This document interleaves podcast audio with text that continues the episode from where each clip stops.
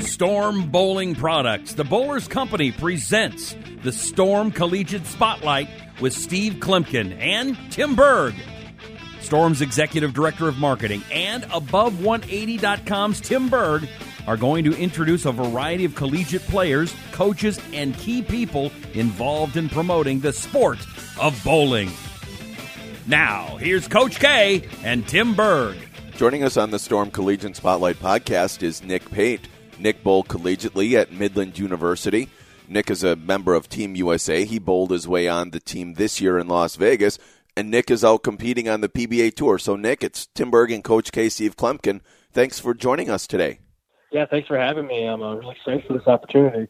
All right, Nick. Well, you bowled collegiately at Midland University. You were a warrior there, and and you graduated and went out and bowled the Team USA trials in Vegas not too long ago. You made Team USA, so first off, congrats for that. But let's talk about that week and that format because that's from all the indications when you talk to folks out there, it's a long grueling format of five different days of bowling for you guys. How were you able to persevere through that, and what do you think were some of your keys to your success? Yeah, so I've uh, this was actually my sixth or seventh year bowling team trials, so I knew what to expect and that it's it's a marathon, not a sprint. And with the field being younger, I mean, I felt like I was one of the older guys at you know 24 but with me being experienced, um, I knew that you couldn't win it in one day. So I know that I had to keep my head in it. I had to make good shots day in and day out. And then once the day was over, just honestly kind of forget about the day and move on to the next day and switch your focus to that because each day was just a battle in its own. And they were hard. They were, this was one of the hardest team trials I've actually bowled in. What do you think made it so hard? Was it the the oil patterns or the the lane surface topography, like going across the it's a, it's a big center, right, where you had it there at the yeah Gold Coast? Yeah. So when I yeah, so there's probably a mixture. Um, topography obviously pay, plays a big role in that. Um, and then when I made team in 2017, I believe that was one of the first years that they changed the WTBA patterns, and they made them into three banks, and there's like two short, uh, eight medium, six or eight medium, and then two longs. So they made them more difficult this year, and they use those patterns. So I think with topography and then with how hard the patterns actually are, it's just you know they just made them hard. I think it's just all that.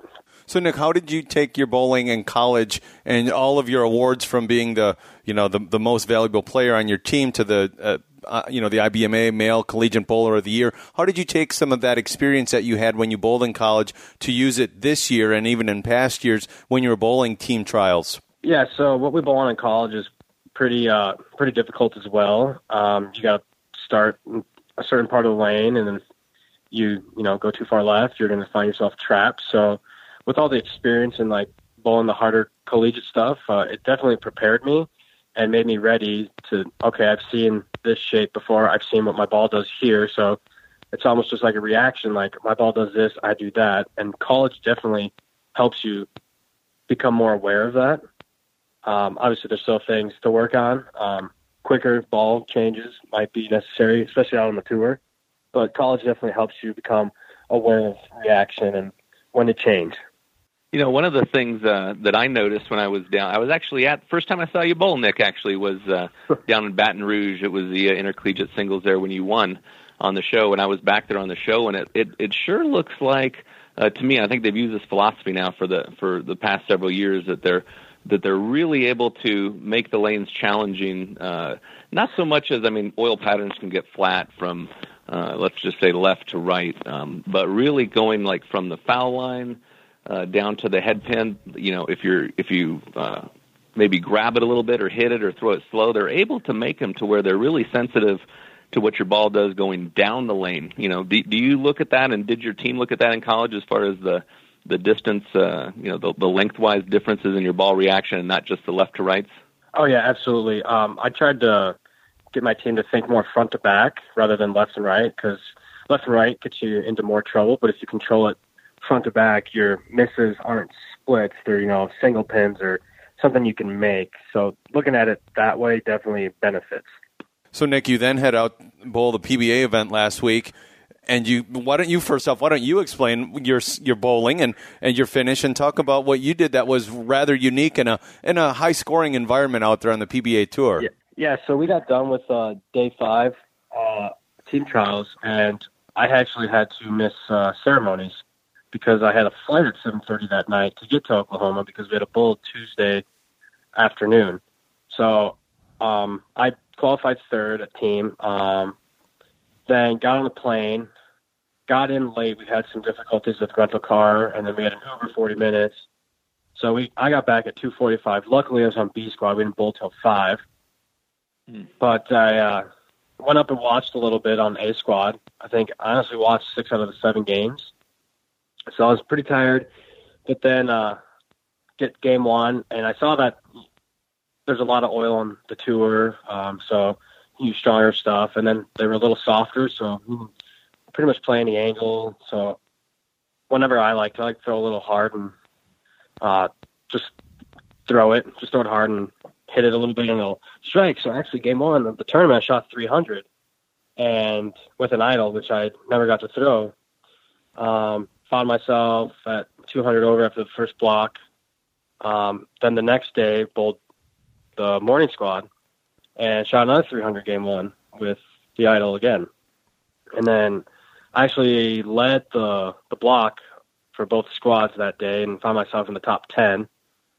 And then cashier's round, I gained four shot another 300, but this time it was a phase two. so I threw 300s, and I didn't think I could do that. Um, and yeah, it was just really cool to do that. I, I had a 299 is there as well with uh, Ring 10 and match play. And that's so, you know, there is some similarities, I guess, you know, looking on the tech side for myself. Um, here at Storm, uh, you know, we have uh, the similarities that you would say in the, the core shapes for the the Idol and for the phase two, just being the lower RG uh, symmetrical shapes. Is that something that you uh, typically have used throughout your career? Or do you like to blend in some asymmetricals as well, or? Um, yeah, I definitely like the the slower symmetricals. Um, I'm starting to like the asymmetrics now with Storm. They give me a little help on the end. Uh, that 299 was actually with a Sherlock, so that was asymmetric. Mm. And I, I actually drilled it close to my PAP to actually get it rolly so that it, so, because I like rolly. So I got it closer to there. Um, but yeah, generally I like throwing the, the slower symmetrics because I can control it. I, I know what it's going to do consistently. Mm.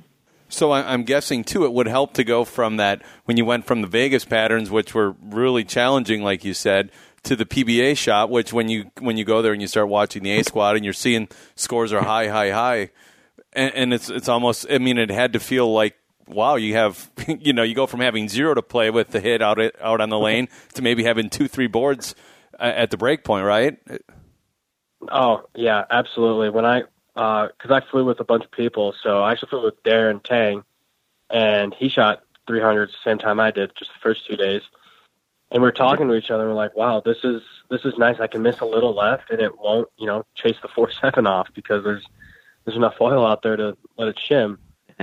and I mean, that's okay. I mean, Vegas was hard, and the tour it was a little softer this past week, which is fine. But yeah, it was nice to have a little miss left and right.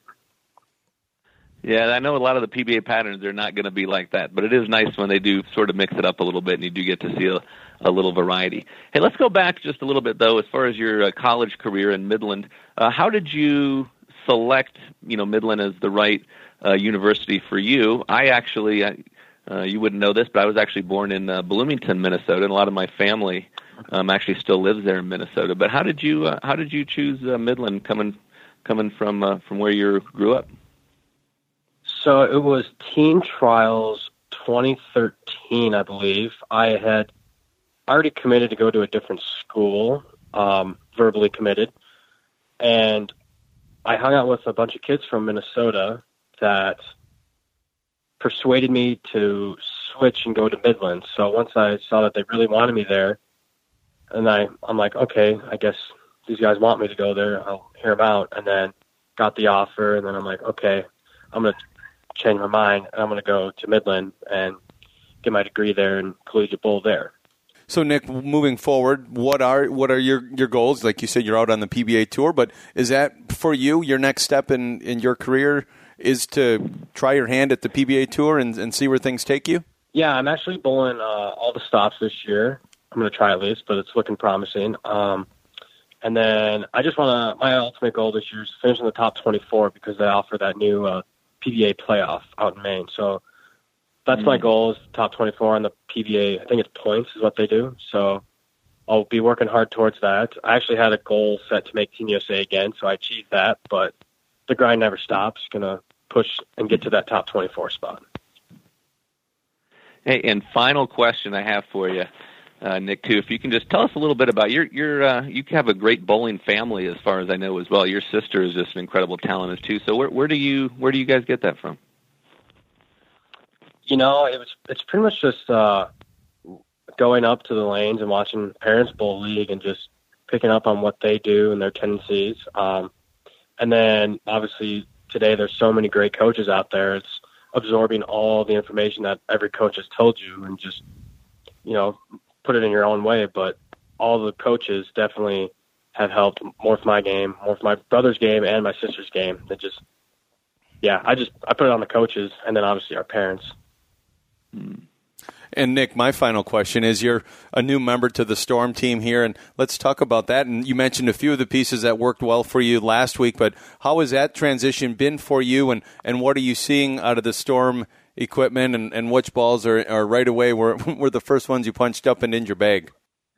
Uh, yeah, so I had I think it was on Christmas. I had a buddy uh, drill up uh, about nine or ten bowling balls for me um, the first ones I did were like a Sherlock, a Phase Two, an Idol, and then some pieces I hadn't seen before, like a Hyper Cell Fuse or a Hustle Ink, were the ones that I drilled up as well.